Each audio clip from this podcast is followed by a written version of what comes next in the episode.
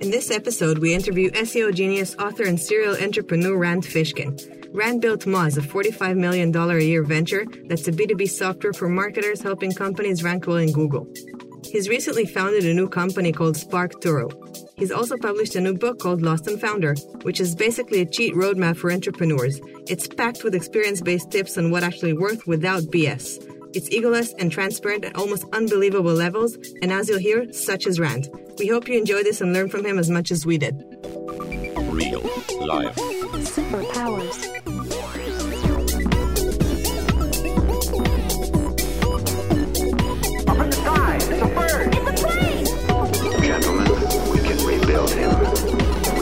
Technology. It's alive!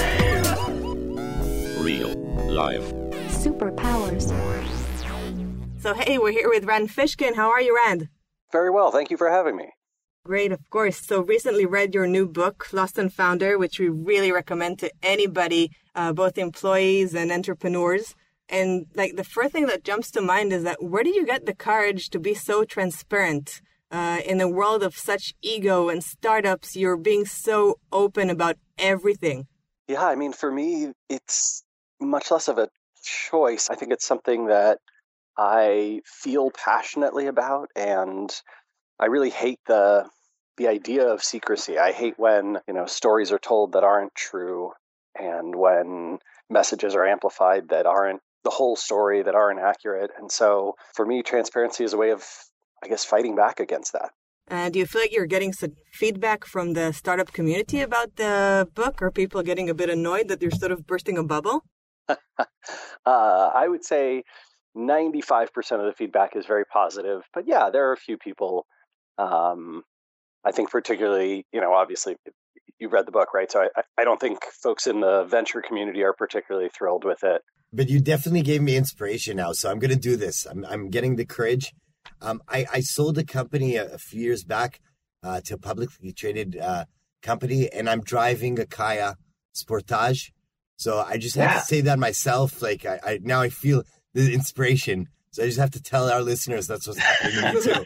That is awesome to hear. Um, and hey, there's nothing wrong with driving a Kia. My Geraldine and I had a Kia for what twelve, thirteen years. It was awesome. I love that. That's it. You don't know, you don't own your Kia right now? No, no. He, uh, unfortunately, it died. Um, no longer functions. But it, it served us well for more than a decade. What do you drive now? We have a Ford Hybrid. Got it. Okay. Yeah. Still, uh, still burst the bubble. Nice. I feel alone with the Kia now, though. I feel yeah. ashamed. I was, uh, it was too soon. I had to ask no, him. No. Anyone who defines himself by the car they drive, oof, you, you're hanging out with the wrong people. Gotta... That is so true. And so let's take a bit of a step back, uh, just for the people who know you mostly as the S E O genius uh, from Moz.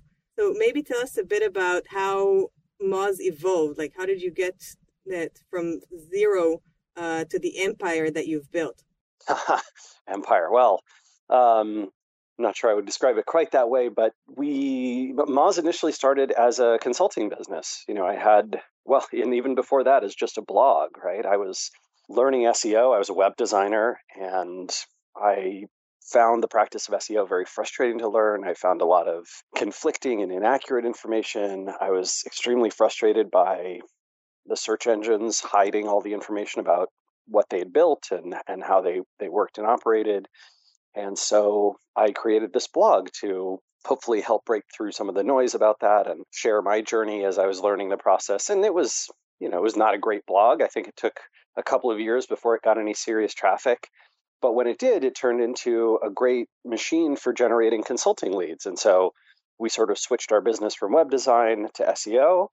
And uh, that's when when S E O Moz was born as a as a business rather than just a blog. And then we were, you know, doing reasonably well as consultants for a few years, mostly on the success of the blog and getting invitations to speak at conferences and events, which which all came through the blog. And then that consulting business turned into a software business because we had built some tools behind the scenes. And you know me, I uh, I don't like to keep things hidden or secret. So I wanted to make the, all our tools transparent and available to anyone. But we uh, we couldn't afford to make them free. So we had to set up a little PayPal paywall. And that um, ended up generating so much revenue in the first six months that we realized we had you know, a business that was as big and, and potentially a lot bigger than our consulting business. And so over the next couple of years, we shut down the consulting business. I raised some money from a venture capital firm here in Seattle called Ignition Partners, and uh, became sort of officially C E O of the, you know, of the new software company. And over the next seven years, yeah, we went from, you know, a couple hundred thousand dollars in software revenue to, gosh, I think it was about thirty million dollars when I stepped down as C E O. And uh, and promoted my longtime chief operating officer to the role. And then I spent the next four years at Moz as kind of an individual contributor and board member, stayed on the executive team for a long time, and then uh, left the company in February. And I think, you know, this year Moz will do, you know, maybe in the around fifty-seven million dollars in revenue. So it's, you know, it's a it's a good company in a lot of ways. Um, I think it's helped a lot of people. And that's what I feel really good about. But it, um, you know, because it's venture backed, it's kind of this stuck in the middle business where it's not growing quite fast enough to, you know, make the stock liquid. It's, um, you know, it's going to have a tough time sort of getting to I P O unless the growth rate gets up. And this um, is because it's venture backed? It's, yeah. Just the complexities of, of the venture model mean that, that while Moz is doing well, it's sort of not really doing well enough.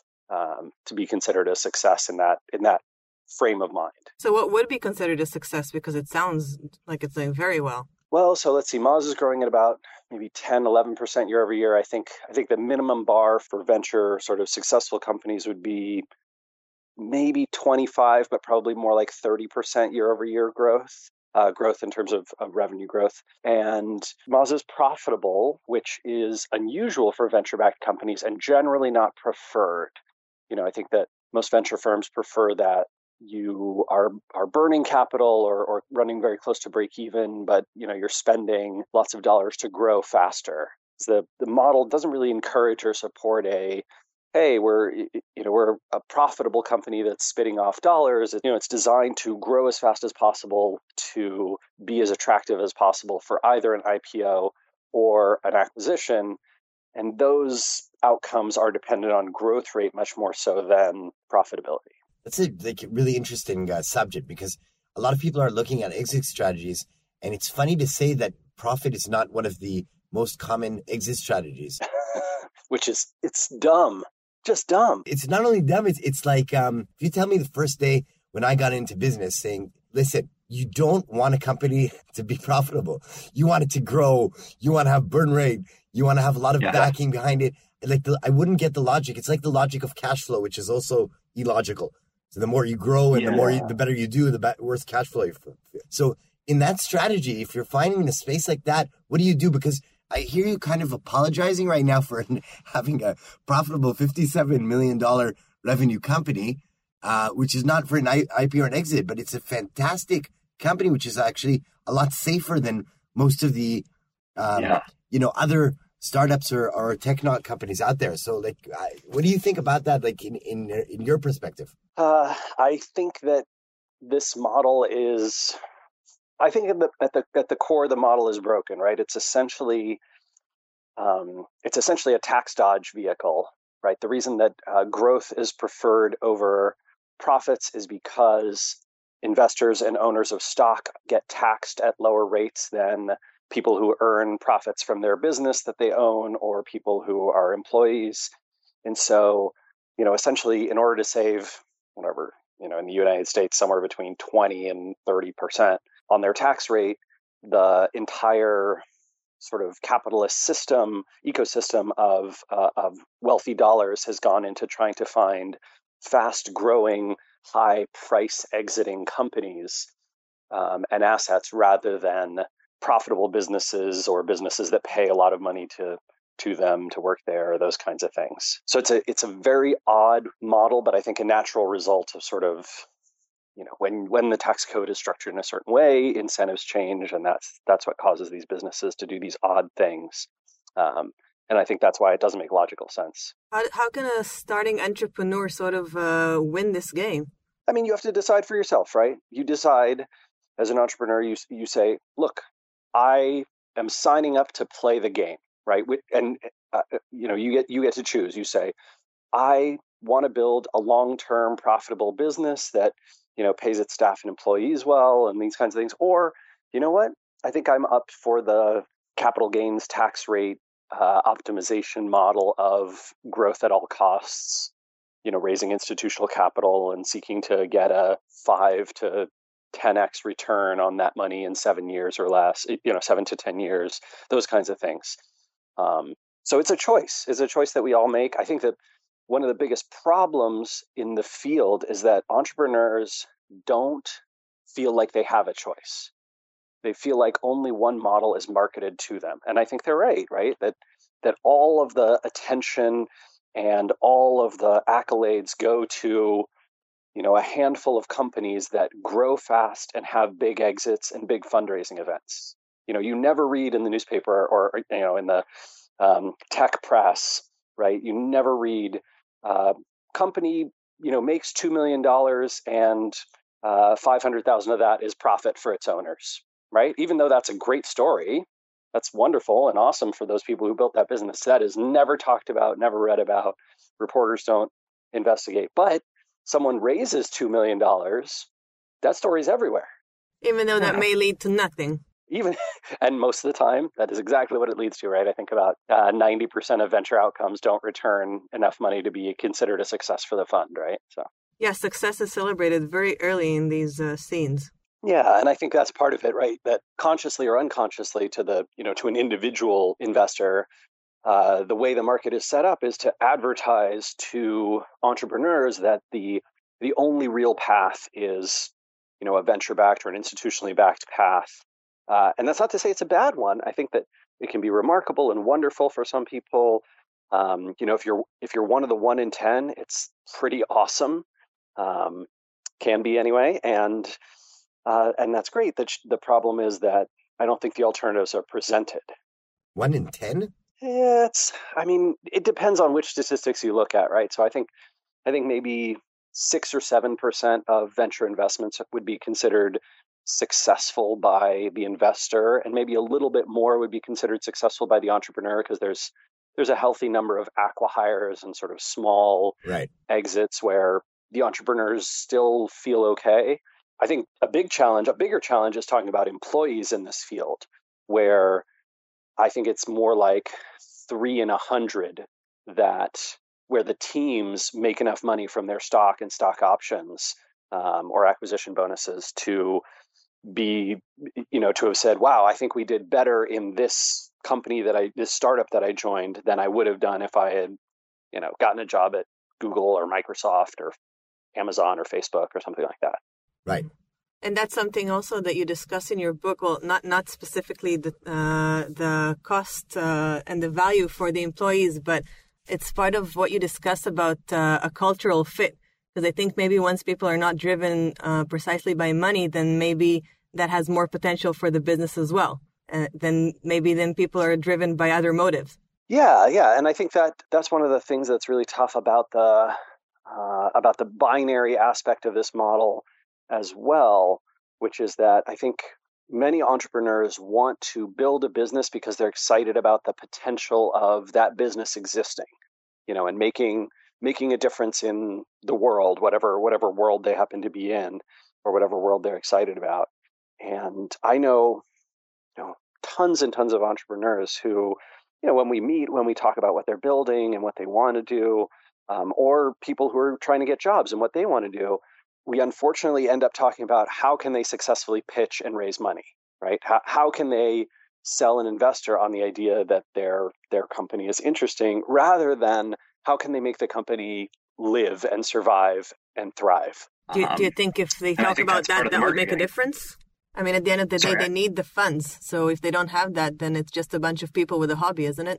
So I think uh, this is an interesting case where many businesses can start and grow without significant investment, um, and certainly without institutional investment, right? Venture or private equity or, you know, asset classes like those making the investment. And and yet many people believe that they can't do it without, you know, without that first round of venture, and believe that there's um, and structure their business in a way that uh, requires it, demands it. I don't think that's a good good move either, right? I think if you're designing a business uh, in the early stages, you don't know whether it's going to be a good fit for, you know, venture or or private equity or, um, you know, angel investors or bootstrapping or whatever, right? You you just don't know, and so doing those first few months, even years of investment, whether that's in your side time or, or you know, bootstrapped yourself or with a little bit of angel money, I think is a really smart way to go before you go try and, you know, raise these huge rounds from these institutional investors who have much bigger exit expectations. Yeah, and would also lose interest in you very quickly if your uh, growth rate isn't what you've described before. Yeah, a- absolutely, absolutely.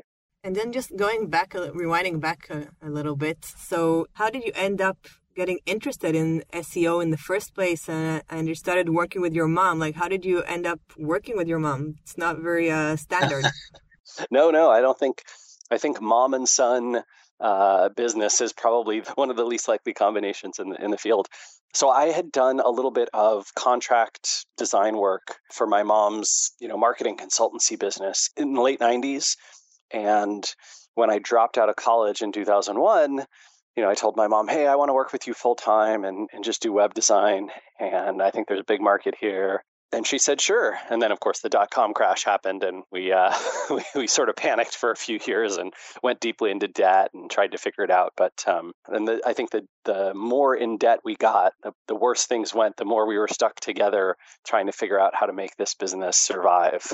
And yeah, we had um, we had some good years. We had some tough years. Was she in Moz uh, all throughout the years, or she, did she leave at some stage?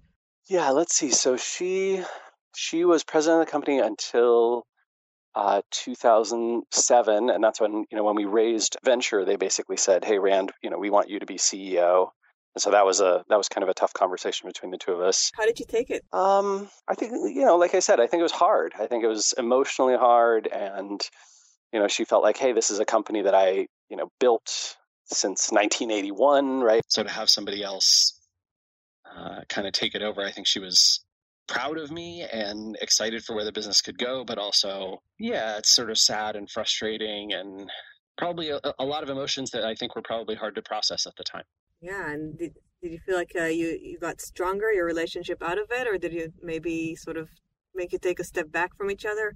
Yeah, I would say that uh, probably the latter of those two. It was it was just I think it was hard on hard on her, and I I felt probably still feel uh, guilty about it, right? And um, you know, I'm not sure I'm not sure that at the time and, and going forward the next few years, you know, my mom didn't have the best sort of working relationship with some of our board members and uh, some of the team at Moz, which a, lo- a lot of what you know a lot of them I had. hired um, and brought in. So yeah, I think that was, I think it was really hard. And, and I certainly feel for her because later in my career, sort of a, a similar ish thing happened to me. I think more, more voluntary on my side, but um, when you stepped down from being C E O? Yeah. When I stepped down from being C E O, I think um, I had an expectation of how the working relationship would develop over the, you know, over the years to come. I wanted to stay at Moz for a long time for the, you know, for, Uh, at least until Moz sold. And of course, the company's growth rate uh, up until twenty fourteen, right, the year that I stepped down, would be, had been very high, you know, one hundred percent year over year for, you know, six years. And then I think, you know, slowing to fifty, fifty-five percent the last year. But after that, it slowed dramatically. You know, it went, went down to maybe twenty percent. And then, you know, the last few years, it's been ten percent. Uh, so it, it kind of went from a, a company that, you know, everybody was excited about and lots of investors were excited about. The stock was worth a lot of money. And that actually, to answer your earlier question, so my mom managed to sell some of her stock in, what was that, twenty thirteen, twenty twelve or thirteen. She sold a good chunk of it and made a nice bit of money, something I, I regret doing. I should have I should have joined her, but I was sort of very overconfident that, that it was going to be worth even more in the future.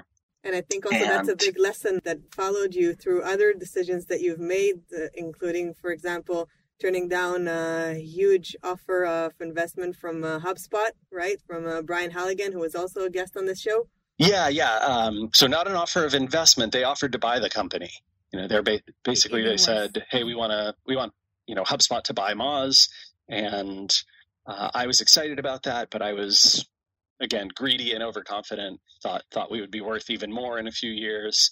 And I, I clearly should have said yes to that for a number of reasons. But even even if we're purely talking about the financial side, you know, HubSpot would have almost certainly paid a lot of that in stock rather than cash. And, you know, of course, HubSpot's stock in twenty fifteen, when they went public, was worth twenty times, thirty times what it was worth in, in twenty eleven when we would have uh, gotten it. So painful.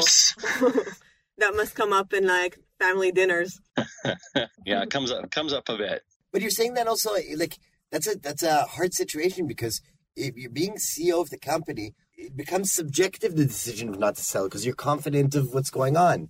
And uh, it's not only the money. You're you're thinking like, I'm selling it. I'm kind of saying goodbye to something that I, I'm part of. Mine. I built it. Um, did you have that yeah. feeling, or was it just like an economic thing? Um, I think both of those. Uh, I would say...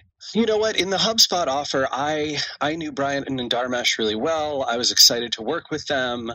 Um, I I thought very highly of their company, so no, I would say I would say it was mostly an economic decision at that point, right? Because I don't think there was, I don't think I had a lot of non-financial things holding me back from saying yes to that deal. I think it was mostly just a, I think we're worth more than this, and let, let's hold on. You know, this is our first offer. Let's see what other offers we're going to get over the years, and we have this great company and this great growth rate, and you know, I really like working here. Let's let's see how it goes. And then, of course, you know, you fast forward to years later and the, the growth rate stalls and I'm no longer C E O and I feel like I can't, you know, sort of influence and control the company and do the things that I think would lead the company to greater success. And that the offer looks better and better in the rearview mirror. But but I have to say, I'm still not sure what the lesson here is. I would say there's a few, right? One of the ones that I would certainly tell folks to think about is if you sell your first company early, you have a long life to build many other companies. And and by selling that first one and, you know, making, it wouldn't have been a few million dollars, it would have been a lot of money. You take a ton of risk off the table for yourself and your family, for your employees, for your employees' families. Um, you know, you get sort of all the accolades and awards in the in the press and, and you know, investors will be interested in you next time. So there's a there's a tremendous amount of positives that come with that. And you remove a ton of risk. I understand that pe- there's some people who, you know, have sold their first companies and then been frustrated and felt like, ah, this wasn't the greatest fit and maybe I should have kept going with it. I think that that regret is totally plausible, but it's a very solvable regret because you can start another one. Right. You always have the option. Right. You you always have the option to start another one. And it'll be, it'll, you've learned so much that first time, right? The second time around, it'll be even easier, which is why, you know, second and third time entrepreneurs tend to have more successful outcomes than first time. And I think that the the reverse is not true. There's no way to sort of go back in time and take that offer once you turn it down. That makes things really difficult. And many, many companies I know that I've talked to over the years. And this could be because I've written about Moz's situation, but I, you know, I've talked to a lot of entrepreneurs who've had this, a similar thing happen to them. You know, they had a company that was doing well. They turned down acquisition offers. They, you know, found that a few years later, things got much harder. And even if you were making, you know, again, going back to our growth model, you can make a lot more money. I mean, Moz is making ten times, more than ten times as much as it was in twenty eleven. But I don't think that even today we could sell for what we could have back then. And certainly, even if we did sell for that, you know, the employees and founders wouldn't make nearly as much because the dilution over the years from investment has, has meant that we have to do, you know, much, much better to make the same amount of money. I think it maybe also takes a lot of confidence. It's ironic, but actually a lot of confidence to say yes to such an offer, because it sort of means uh, that you believe uh, that you can actually succeed with a new company. And if you feel yeah. a bit of an imposter and that you just got lucky, uh, then maybe it's actually a good reason to sell and just get it over with and, you know, reduce the risk.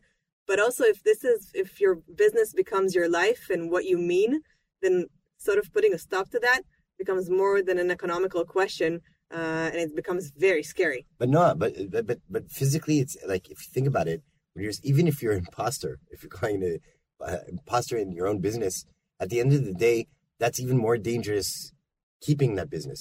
Like when you sell a business, you may not have maximized the profits. That's why I'm agreeing here, because you didn't maximize the profits, but you got momentum. So, you know, Google knows who you are. You've done it before. You know X amount of people. You've played the game. You won the game. Like now it's, you're not going to, there's going to be, it's like having, uh, we talked about cars in the beginning, define your cars. So you sold in ten million and not one hundred million. So the one hundred million guys are going to laugh at you. But in the ten million space, you're a rock star. So you got momentum backing you up. At least you got momentum backing you up. When you have a company and you went to, at the end, you may lose that momentum. You may, they'll just say, oh, that company that was really good then and then. So I have to agree that definitely, like, that's a great lesson, because it's it's not a it's not a greedy. It's just to understand that if you're young enough, you're probably going to have a lot of opportunities. At least get that backwing, that that momentum with you, and you can repeat it, or at least try to repeat it. Investments will be easier, you know. Well, and yeah, I think so. I think actually, I, I agree with both of you. I think that there's there's an emotional side to the, you know, to feeling like an imposter and to being overconfident. I think you have to have a lot of, you know, self awareness to be able to correctly process what's going to make you feel good or bad in the long term, and uh, to be able to accept things that you won't be able to control in the future. In either in either case. So this is, you know, there's no there's no easy answer here.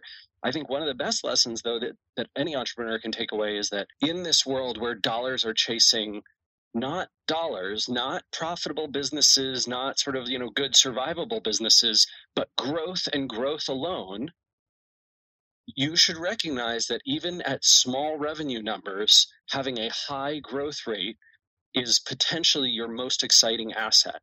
And when you have a very high growth rate, when you get to a place with the, that's a very high growth rate, even if you're small, that might be a great time to market and sell your business, right? To think about percentage of growth rate year over year as being the marker rather than, hey, we are this big, or we've gotten to this point, now is a good time. I think recognizing that growth rate is what's valued and that it's harder and harder to achieve those numbers as you grow is something that everyone should should consider. I guess there's no rule of thumb here. It's a matter of understanding that you've hit some sort of momentum, uh, yeah. and it, and just not to be greedy, maybe. Yeah, oh, and and the other thing I might suggest to a lot of folks is you don't have to play this game.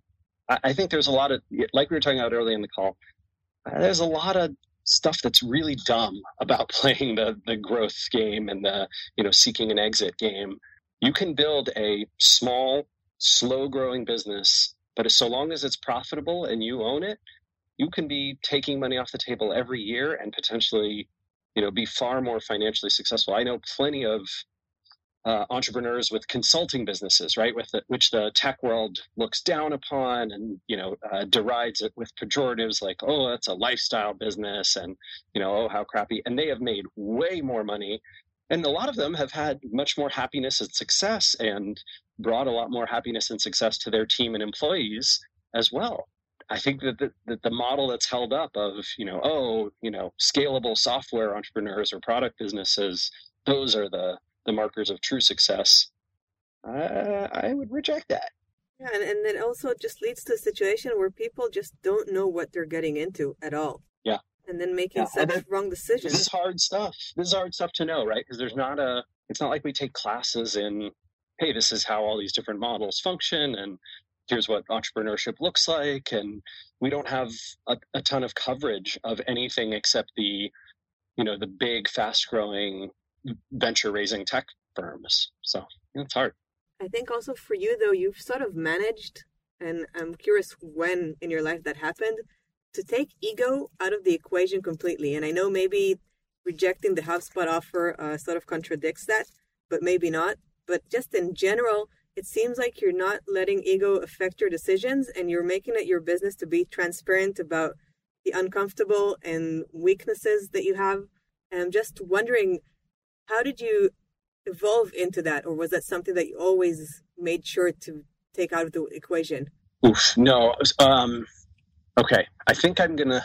I think I'm gonna disagree strongly. I think I am very ego-driven.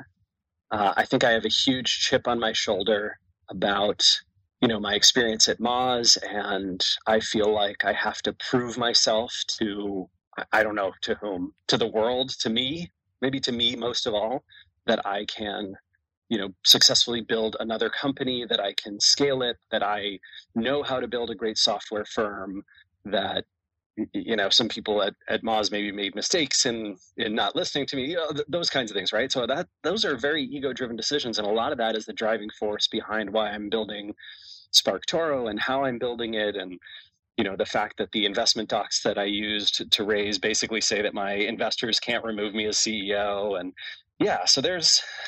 That's not I, ego-driven. I will say, yeah, I think it's I think it's a self-aware ego. And maybe that's the difference. Maybe you know, we're just not defining ego the same, because I think ego is mostly driven by being very protective of your weaknesses and just by defending yourself and sort of playing at, you know, the big shot. And I think yeah. you have a lot of reasons uh, to, you know, walk around uh, with that attitude. And yet it seems like you've really made it a mission of yours to not do that and and and to actually show people what it looks like behind the scenes for real uh, in, in Silicon Valley, and just in general for a manager leading a company that sounds like, you know, the top of success almost. So that doesn't sound very ego-driven to me. Well, I, I appreciate that. that. Thank you. That's a very kind compliment. And I, I think that certainly investment in self-awareness, right? Understanding your own psychology and what makes you happy and unhappy and why you make logical or illogical decisions when you do, knowing the things that can sort of get to you. Uh, I think those are, yeah, those are powerful investments that people can make and should make. Certainly they've been some of the best ones that, that I've made. I think I talked about that a little bit in, in Lost and Founder. Yeah, but it's very um, vulnerable. Yes. So that I, I think that vulnerability is highly correlated with ability to improve one's self-awareness and one's happiness. Um, and it feels very scary, but it's in fact incredibly uplifting and freeing. And I would I would encourage more people to be more vulnerable. And I would certainly I would also encourage anyone who sees vulnerability in others, especially in, in people around them, not to take advantage of that and criticize it and use it to, you know, sort of bring that person down, but instead recognize and uplift them. And tell them, wow, that, that was really vulnerable, and I'm so proud of you, and I want to encourage that and help you, um, and that's awesome to see. I think that, you know, much like transparency is getting more and more valued in companies and people over the last decade or two, uh, I think vulnerability is is a next thing that we should try to embrace. I agree, but it just seems like, especially in the business world, it's just quite the risk just to be yourself along with your weaknesses. Yeah. Yeah, I, I agree with you. I think there's there's risk. There's also great reward. And maybe that's, you know, that's that's how a lot of things work in this world. Yeah, for sure. I, I think that your book would be something that can really empower people, especially when they encounter all these situations where they would sort of feel alone and that they're the only ones going through that. Uh, and then reading your book, I think people can understand that it's just a very, very natural part of doing business. Yeah, I certainly hope so. And and uh, tell us about like the new venture. You you, you talked a little bit about uh, how you're trying to implement all, all your lessons in, into new new business. Um, like how how's that working out? And like what what do you suppose uh, is going to be the biggest difference? Gosh, um, I mean it's very early stages. We're only six months in, and we uh, you know we don't have a product yet. We're still in sort of the R and D phase. Um, the but so far the business has felt very. very charmed. You know, we're keeping it extremely small, uh, just just two of us, the two founders, Casey and myself. Uh, we are we've done a little bit of contracting with some folks, which has been uh, been great. But um, we are uh, managing to being you know to staying uh, as low burn as we possibly can, and hoping to give ourselves a long runway to figure out you know the space that we're tackling and the the market and the customers and the product. Are you doing it grassroots, or did you get an investment for it? We did, yep. We raised uh, one point three million dollars. We actually open-sourced our investment documents because they're very unusual. Hmm. Uh, so I we I opted out of the you know sort of classic structure and said, hey, I want to build a business that's going to be uh, profitable, that can be around for a long time, that can uh, reward its investors and its founders, not just through an exit, but through you know, distributions on annual profits. And so we remained an L L C, which is which is quite unusual. We have a an unusual payback structure for our investors, where we sort of, you know, cap our salaries until our investors are paid back one x hmm. their investment. So a number of a number of unique twists on how to make it work. But it was, yeah, interesting enough to uh, investors. We raised money from about thirty-five people, uh, all individuals.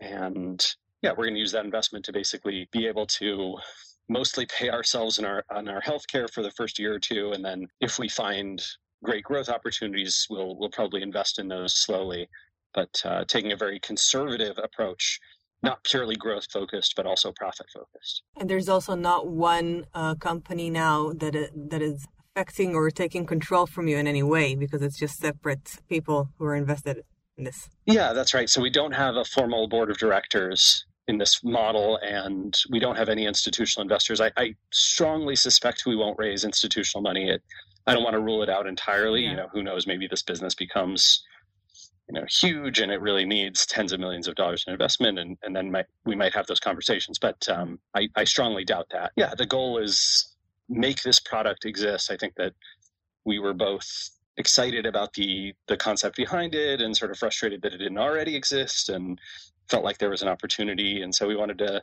we wanted to chase it down, but not with the pressure of having to be, you know, a hundred million dollars in revenue, or we're useless. And that uh, that I think is often the case in in venture land. Do you want to tell us uh, what the company is? Sure.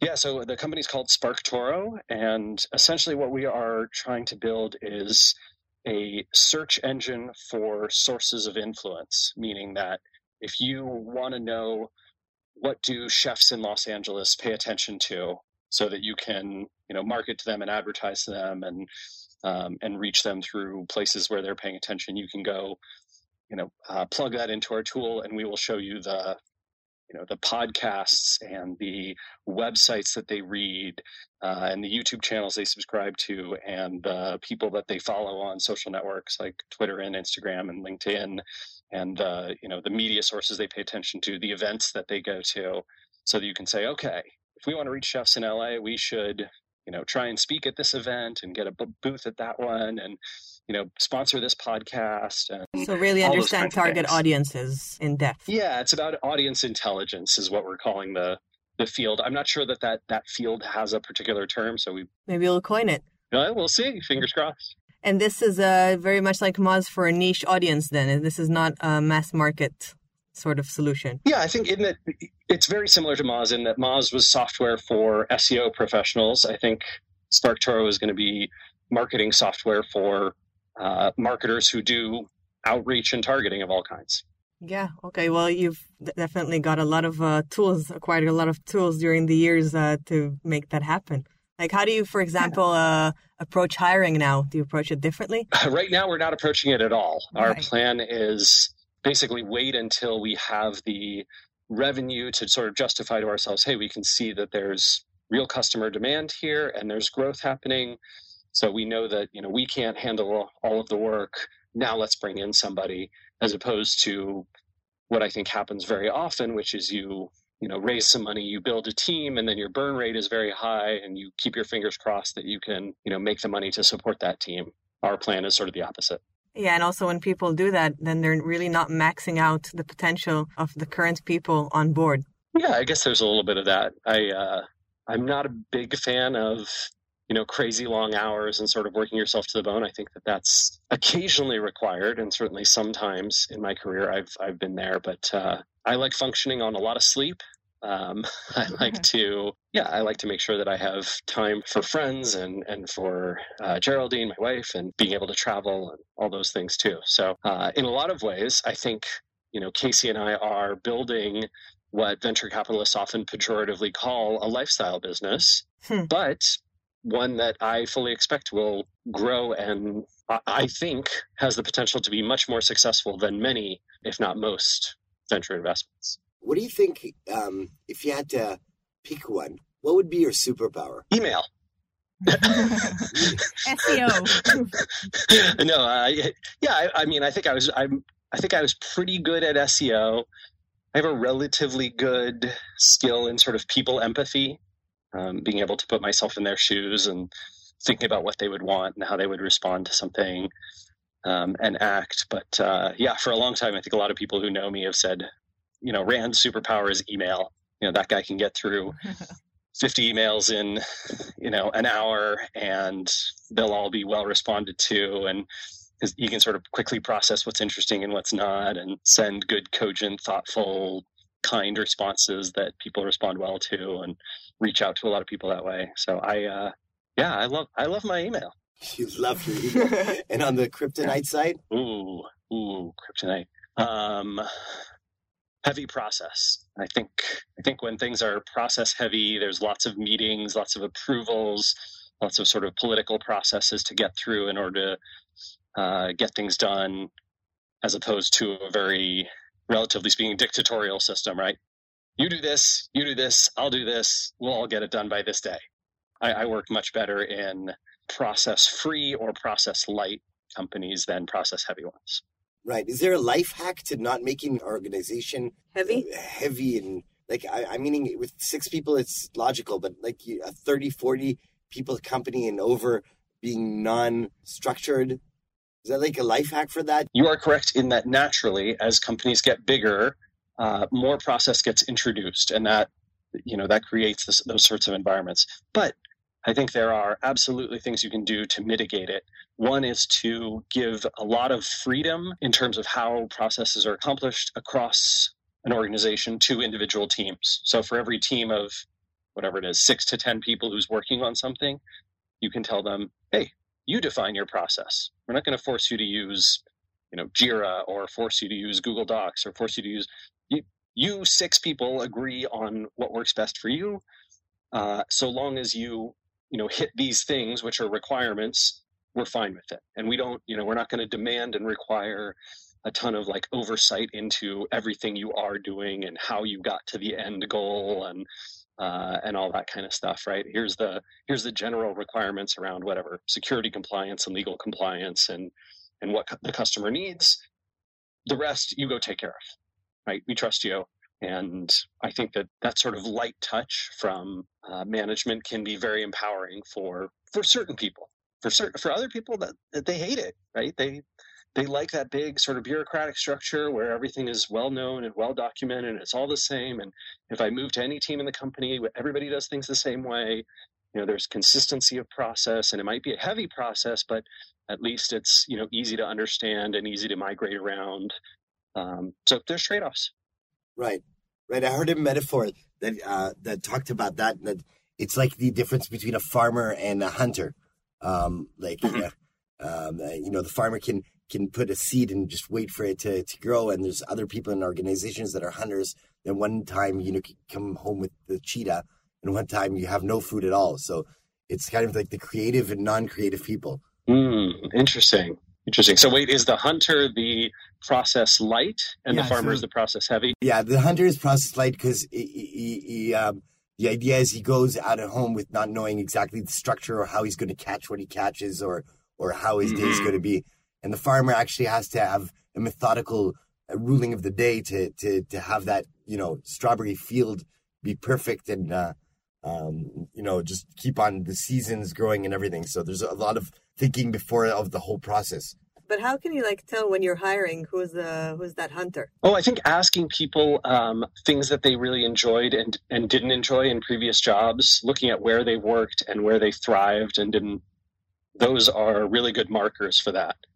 Right. So if someone says to me, you know, hey, I, I spent three years at Amazon. Before that, I was at a startup. I loved my startup environment. But, you know, at Amazon, I got into these you know, political battles, and that was really hard for me. And that's one of the reasons I'm leaving. I sort of go, OK, I, I know what kind of person that is. Right. I know what sort of team and structure they're looking for versus, you know, versus sort of the reverse of that, where, well, things were very uncertain in the startup and there was, you know, a lot of fear going around, and we had, um, you know, no, everybody was like chickens running around without their heads off. I, I, I didn't know what I was, what, what success looked like. Um, it wasn't well defined by my manager. And then I, you know, spent a few years at whatever it is, Google, right? And uh, I really enjoy that environment. It's yeah. sort of the uh, security there freed me uh, to be able to do what I do best. And okay, that's a, that's another kind of person. And neither of those are negative. Right? I think both are totally reasonable. It's just what's a good fit for your company um, and your structure. Yeah, it's very difficult, I think, to understand, A, what you have understood that is a good fit for your company, and then to actually identify that, especially when recruiting, understanding if a person is a good cultural fit. Agreed. I think it's easier to understand if a person is a good fit with respect to their skills, but when it comes to an actual true cultural fit, mm-hmm. it, it it's really a room for a lot of misunderstandings and mistakes uh, and a lot of suffering along the road. Yeah, I think we're, I totally agree. I think we're much better trained in sort of the business world and, and society to value and recognize and judge skill in others and not recognize and judge and assess uh, culture fit. And some of that is we don't even recognize what our own culture is. Yeah. And so it is tough for us to broadcast that to someone else, and it's tough for us to hire for right culture fits. It's the sort of thing that when you hire a person who's a good cultural fit, it's very clear, like you feel it. Uh, but mm. it's very difficult, at least I find it difficult to sort of define it and say, this is what makes that person a good fit and that person less of it. Yeah, I think part of this is just a time thing, right? Over time, you recognize, you know, you hire people, you let them go, and you recognize, hey, these are people who work really well in our team, and what are the shared characteristics that they have, right? They have, uh, whatever, a strong belief in autonomy, um, for example. They're good at committing to dates and getting things done on time, right? So they're, they're very good at estimates, even without process, um, which I think is, you know, that's a, a challenging thing, but some people are really good at it. Others are, are much less good at it. And I think that, you know, you can identify those, those skills and traits over time and then start to hire for them specifically. But certainly in the early days, like a lot of things, you're muddling through, right? You're going to make mistakes. That's okay. It's not their fault. It's not your fault. And I think having those conversations too, right? The first few people that we hire for SparkToro, I am absolutely going to have the conversation of, hey, we're really excited to bring you aboard. You're our first employee. We don't, you know, we don't know a lot about how this company is going to grow and what work is going to look like. And so we should give each other a lot of room and forgiveness for mistakes that we will undoubtedly make. And if in six months, this isn't working out for you or it's not working out for us, we should just be honest with each other. We shouldn't hold each other to to blame, right? We shouldn't be angry. We should just accept that that is part of it. And if we're comfortable with that, great. Let's let's make the hire. And if you're not comfortable with that, yeah, it's probably not a good fit. Yeah, in the first place.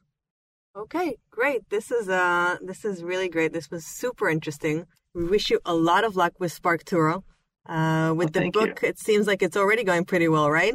Yeah, yeah, it is. Um, gotten some really nice feedback. Uh, Business Insider just had a sort of list of the highest rated books of business books of uh, twenty eighteen, and I think Lost and Founder was tied for first place. Which is kind of exciting. Yeah, no, I, I, I totally get that. Like, I have to, on a personal note, like, I, you know, it is a podcast, so I don't want to find uh, find myself being not uh, as biased, but but I the, the book is genuinely an inspiration because it's it's like not having a model of building a book, just writing down what you think.